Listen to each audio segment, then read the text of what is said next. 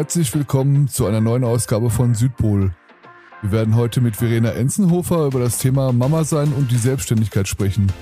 Verena ist Ehefrau, Vierfachmama, Bloggerin, Autorin, Creator, Working Mom und Motivationscoach. Sie führt auch ihren eigenen Podcast. Darüber wird sie mit uns später sprechen. Heute darf sie bei uns Gast sein und wir freuen uns schon jetzt auf ein spannendes Gespräch mit ihr. Mit Julia Römer und Jan Lever.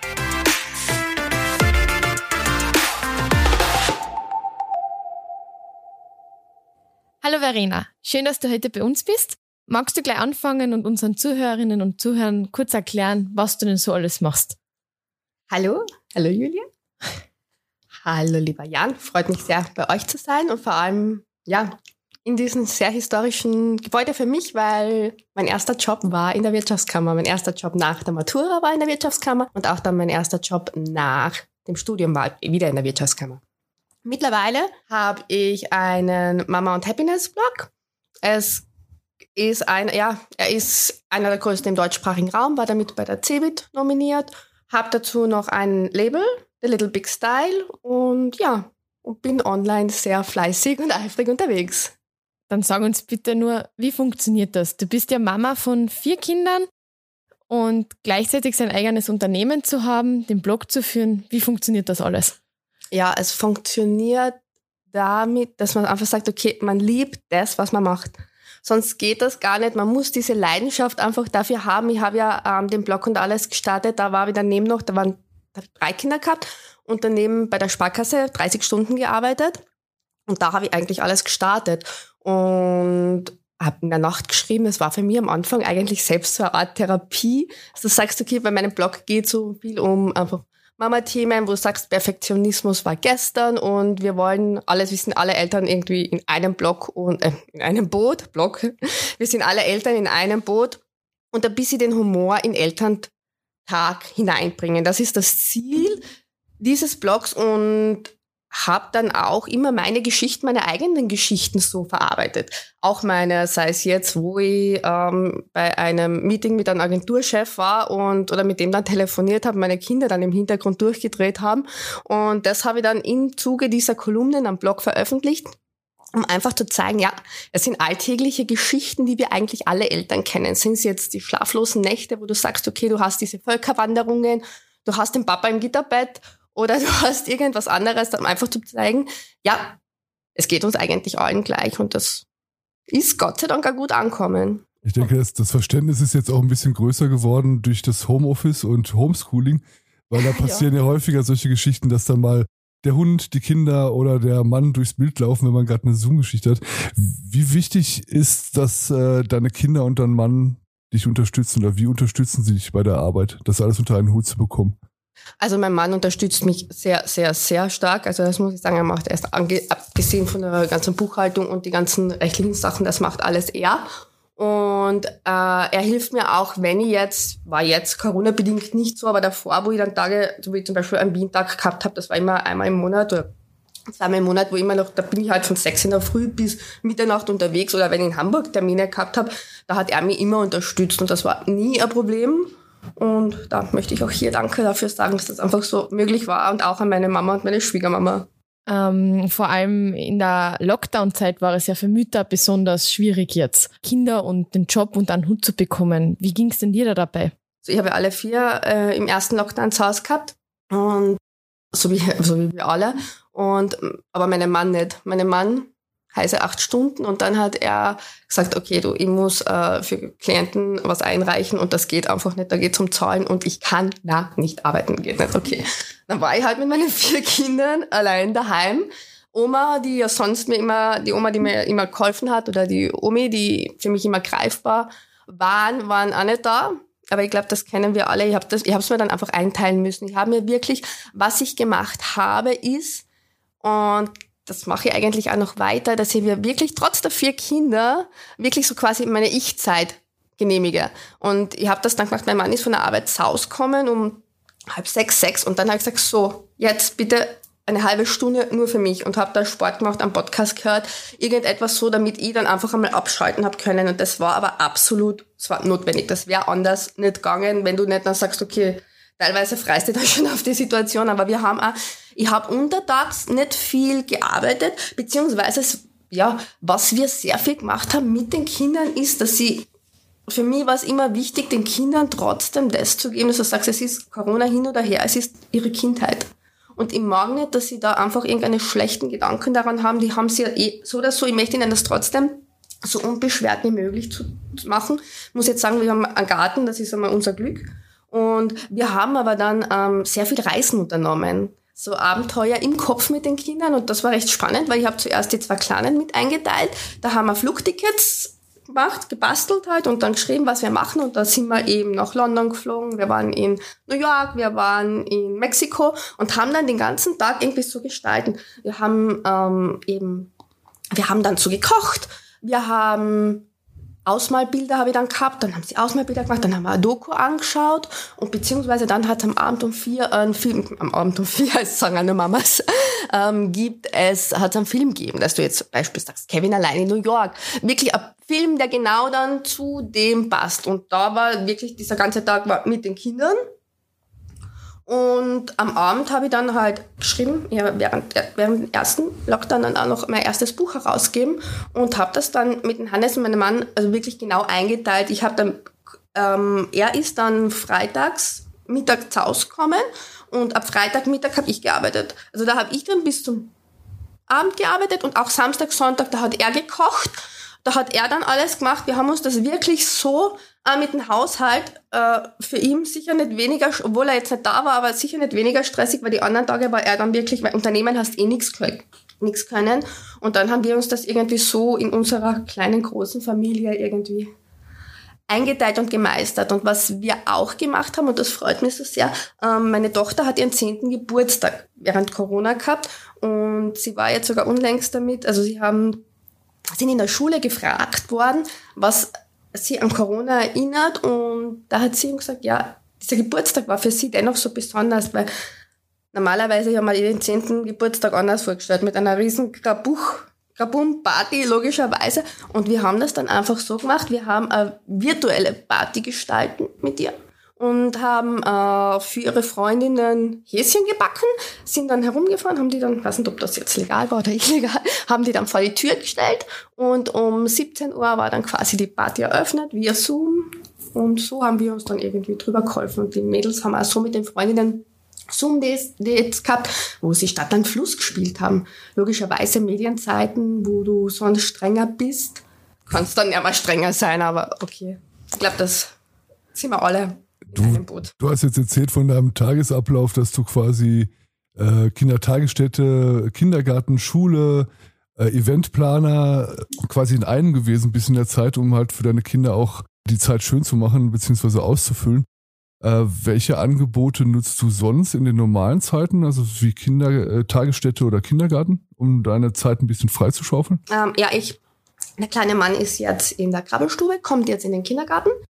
Die Großen sind drei Tage die Woche im Hort, beziehungsweise ist das ein sehr, sehr, und da bin ich unendlich dankbar, muss auch hier Danke sagen, ein sehr flexibler privater Hort. Wenn ich zum Beispiel, ähm, so wie heute normalerweise, die Kinder sind Donnerstag, hole ich sie um 11.20 ab von der Schule. Und wenn ich sage, ich habe einen Termin und es geht nicht und ich kann sie, kann sie erst um 12 abholen, werden sie vom Hort, äh, werden sie von der Schule mitgenommen und ich nehme sie dann beim Heimfahren im Hort mit. Ja, du hast gesagt, du bist jetzt mit einigen Sachen sehr zufrieden, weil sie flexibel sind und dir so ein ja, bisschen absolut. entgegenkommen. Bist du im Generellen mit den Angeboten zufrieden, die es hier in Kärnten gibt, was Kinderbetreuung angeht, was, was in, vor der Schule oder nach der Schule Betreuung angeht, oder wünschst du dir da noch mehr Support als Mutter und Unternehmerin? Ich muss sagen, ich habe es für mich immer so vorher schon geschaut, wie es passt, weil mit vier Kindern, du kannst das nicht anders, äh, du musst schauen, dass es passt. Und ich habe mir auch schon äh, vor der Volksschule geschaut, überlegt, in welcher Volksschule ich die Kinder gebe, damit es einfach logistisch, also dass du nicht, ähm, meine Töchter sind auch im nähersten Gymnasium. Es ist bei vier Kindern einfach so, dass du das vorher dir durchdenken musst es wäre zum Beispiel eine andere Volksschule in der anderen Nähe, wo ich aber weiß, da ist ein Bahnschranken davor und ich, ich immer fünf Minuten zu spät. Ich weiß, dass meine Kinder, das wäre für mich ein unnötiger Stressfaktor, wenn ich mir das jeden Tag in der Früh antue und denke dann, obwohl ich ja sonst nicht so jetzt der Stratege bin, aber bei diesen Sachen habe ich Gott sei Dank immer ähm, mir vorher sehr viel Gedanken gemacht und ich hätte sie natürlich jetzt auch in einem normalen oder in die Ganztagsschule geben können, aber das wäre bei mir jetzt in dem Fall nicht möglich gewesen. Und wenn man sich umschaut, gibt's ja dann diese Angebote ja doch wieder. Es ist auch jetzt bei unserem Hort, wenn ich jetzt, nächste Woche bin ich beispielsweise am Freitag in Wien, bin normalerweise, ähm, freitags hole ich sie auch von der Schule ab und beziehungsweise sind Ferien und das ist auch für den Hort kein Problem. Sie sind dann dürfen dort bleiben. Und die Kinder sind altersmäßig sehr weit auseinander, nehme ich an, oder? Ja, aber die sind alle im gleichen Hort. Also okay. Also meine Kinder sind ähm, jetzt elf, beziehungsweise bald zehn und bald sieben und drei. Mhm. Das heißt, du hast das so geschafft, dass die alle auf einem Ort quasi. Ja, zum, ja, zum Hinbringen. Es ist, ja, eben, wir haben uns das schon am Anfang gedacht, wie können wir das logistisch am besten machen. Es sind jetzt am Weg, mein Mann nimmt die Kinder also zuerst in die Volksschule mit. Das ist bei ihm ein Kilometer von der Arbeit entfernt und das Gymnasium ist dann ein bisschen weiter unten und also es ist jetzt für uns, wir brauchen auch nicht, wir brauchen nicht in die Innenstadt oder irgendetwas, sondern es ist wirklich dadurch, dass wir ja im Börtschach wohnen, ist es im, äh, in der Einzugsstraße und so haben wir das für uns gelöst, beziehungsweise beim Hort, wo wir dann alle gesammelt abholen.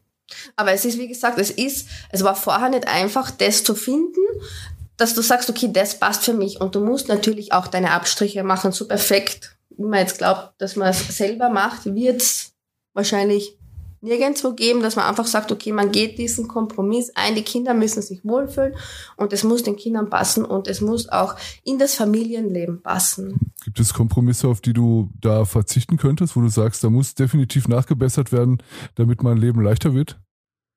Also mehr Betreuungsangebote oder zeitliche Flexibilität oder mehr Angebote. Äh, Gibt es da irgendwas, was du so als Herzenswunsch hast, wo du sagst, wenn das jetzt kommen würde, wird mir das unheimlich helfen?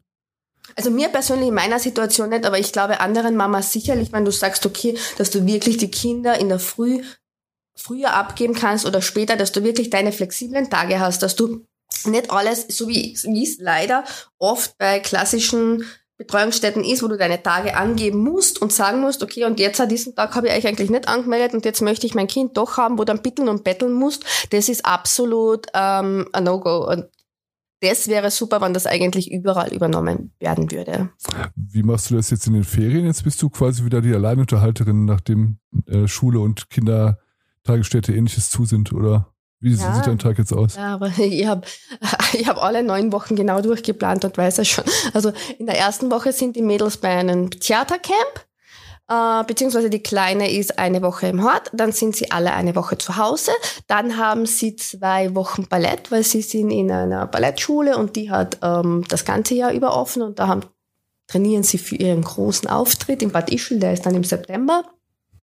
Dann sind sie wieder, glaube ich, dann sind wir eine Woche daheim. Einmal sind wir am Bauernhof, einmal sind wir in Italien eine Woche und ja, so ja, du hast gesagt, du bist nicht die Strategin, aber das klingt schon sehr strategisch durchgeplant. geht nicht an, geht nicht anders, geht nicht anders. Perfektes Management. Muss, muss haben, muss haben. Und ich habe gestern die genauen Zeiten den Hort geben müssen. Also die haben bis 15. August offen, ähm, denen sagen müssen, wann, wo, wer, wie, wo, was, wie abgeholt werden muss. Beziehungsweise der kleine Mann, der hat nur bis Ende Juli, hat die Krabbelstube offen und dann kommt er ja ab September in den Kindergarten und da muss ich dann, ah, dann hilft meine Nichte mir und ja. Also diese Tage, die du jetzt aufgezählt hast, ähm, eben extremes Management klingt auch sehr stressig. Gibt es da auch Tage für dich, wo du sagst, es ist mir zu viel? Also du hast vorher schon gesagt, du brauchst dann immer und hast gebraucht diese Me-Time, dass du wieder Kraft findest und weitermachen kannst. Gibt es da noch was, was du brauchst, wenn, dass du sagst, ich muss jetzt weitermachen? Ja, ich habe da eigentlich sehr viele äh, Selbstmotivationslisten und, und Sachenpunkte, die ich einfach äh, in mein Leben so einfüge, dass du sagst, äh, ja, wie, es bringt jetzt nicht nichts, wenn du schlecht drauf bist oder wenn du jetzt die Laune irgendwo auslässt bei jemandem, der absolut überhaupt nichts dafür kann. Ein Beispiel ist, ich habe das ja auch, sind ja diese ganzen Impulse, die habe ich ganz, die sind auch ganz, ganz viel am Blog zu finden, beziehungsweise in diesem Mama-Mentoring-Programm, das ich ja jetzt neu anbiete. Habe zum Beispiel so ein kleiner Geheimtrick ist meine Mama-Joy-List, wo du dir Sachenpunkte notierst, die dir gut tun und diese Sachen schon bewusst in deinem Alltag integrierst, okay? Weil es, Beispiel Musik. Musik ist so äh, Good Mood Ding, wo es da einfach besser geht. Und wenn du jetzt Radio hörst und das ist eine Musik, die dir gefällt, geht's da ja automatisch besser. Und wenn du aber schon bewusst weißt, welche Lieder dir gefallen und dir Gedanken über diese Lieder machst und dir deine Playlist erstellst und sag mal, du stehst im Stau mit deinen Kindern, bist zu spät dran, deine Kinder sind irgendwie so wie der Papa überpünktlich, du nicht. Und du stehst im Stau und Mama, wann sind wir da? Mama, wir sind zu spät. Mama, wann sind wir da? Und dann hörst du wieder hinten, wo der andere den einen haut oder dann fangen sie zum Streiten an und dann gibt's meine Playlist für mich, wo ich dann sage, okay, holt mir jetzt wieder runter, weil es bringt nichts im Auto jetzt ähm, durchzudrehen oder mit den Kindern mitzustreiten. Du hast gerade schon kurz erwähnt, dass du selber einen Podcast machst. Ähm, mit welchen Themen beschäftigst du dich damit? Was, was kann man da lernen? Was kann man da erfahren über dich? Ja, am Podcast geht's. Ich bin so ich schreibe, also meine Lieblingsthemen sind eigentlich Schreiben und Marketing. Habe ja ähm, jetzt bei der Kärntner Sparkasse im Marketing gearbeitet und immer sehr, sehr viel probiert und auch bei meinen eigenen Sachen sehr, sehr viel im Marketing probiert. Instagram, habe ja auch bei Little Big Style, bei dem Shop, den ich habe, einfach, einfach geschaut, die Algorithmen und solche Sachen sind halt einfach meines, mit denen ich mich dann sehr, sehr gerne beschäftige. Da wäre ich dann zum kleinen Nerd. Und in diesem Podcast geht's um Social Media Themen. Einfach so, er heißt Momfluencer Podcast. Es hat schon Interviews gegeben mit Thomas Breziner also du machst das nicht nur alleine, sondern du lädst auch Leute ein zu dir. Ich ja, ich lade, ich mache es sind glaube ich zwei alleine, aber ich lade auch inspirierende Persönlichkeiten ein, mit denen ich dann einfach spreche. Bei ihm wollte ich wissen, ja, wie er sich motiviert, was ihm hilft, was ihm weitergebracht hat. Oder jetzt kommt ein Interview mit dem Sebastian Fiedeke, das ist für mich so quasi ein Marketing-Guru, der äh, betreut Borussia Dortmund und ist auch mit Facebook-Ads und jetzt hoffe ich, ich werde nicht zu theoretisch, aber dann Du hast mich gefragt. Ja. Da geht's dann wirklich quasi, was hilft dir im Online-Business? Was hilft dir als Unternehmer, wenn du einen Shop hast? Was hilft dir, wenn du einen Blog hast? Es gibt ja verschiedenste Strategien, hast da den E-Commerce-Channel. Diese Sachen behandle ich auf oder in diesem Podcast. Ist das speziell für weibliche Unternehmerinnen oder ist das eher für die ganze Unternehmerschaft angelegt? Also okay. an wen richtest du dich da? Eigentlich, ähm, bei mir sind ähm, 95 Prozent der Leserinnen weiblich, einfach, wenn du sagst, okay, Mama sein verändert und das ist, ist so und man verändert sich dann auch oft beruflich. Und viele Mamas wissen aber nicht, was sie wollen, was sie machen wollen. Da ist einfach so eine Idee in ihnen. Sie wollen irgendetwas machen, aber es fehlt noch der Funke. Sie wissen noch nicht genau, was es ist. Und da ist dieser Podcast eben da eben auch. Ich interview äh, inspirierende Influencerinnen, die Rosie Home ist zum Beispiel die Yoshi84, die wirklich auf Instagram schon bei bald 500.000 Follower sind, wie sie es begonnen haben, welche Gedanken sie haben, wie gehen sie mit Shitstorm um. Also diese Themen, also einerseits sind Marketing-Spezialisten, dann sind wieder Buchautoren, dann hast du wieder Influencer, also so eine gesunde Mischung mit Leuten, die mich interessieren und inspirieren und mit denen ich mich gerne unterhalte. Aber ich müsste ihn eigentlich öfters machen. Wie, wie oft kommt der Podcast raus? Ja, also es gab jetzt Corona-bedingt und buchbedingt gab es jetzt eine Pause. Ähm, so Ziel ist es jetzt wieder alle Monat. Mhm. es gab auch schon tolle Interviews in der Pipeline, zum Beispiel mit einer Mitarbeiterin von Instagram und so. Also das sind wirklich coole Leute, durch die irgendwie durch Instagram dann wieder dazukommen, wo du sagst, okay, das hat sich dann irgendwie so, hast die connected und in dieser virtuellen Welt dann kennenlernst. Sagst du uns doch kurz, wo man deine Podcast hören und finden kann? Ich habe ihn eigentlich auf am Blog, am Blog ist er verlinkt. Sonst ist er überall, er ist auf Apple, Spotify, auf allen Kanälen und auf www.mamawahnsinn.com ist geführt der Button direkt hin.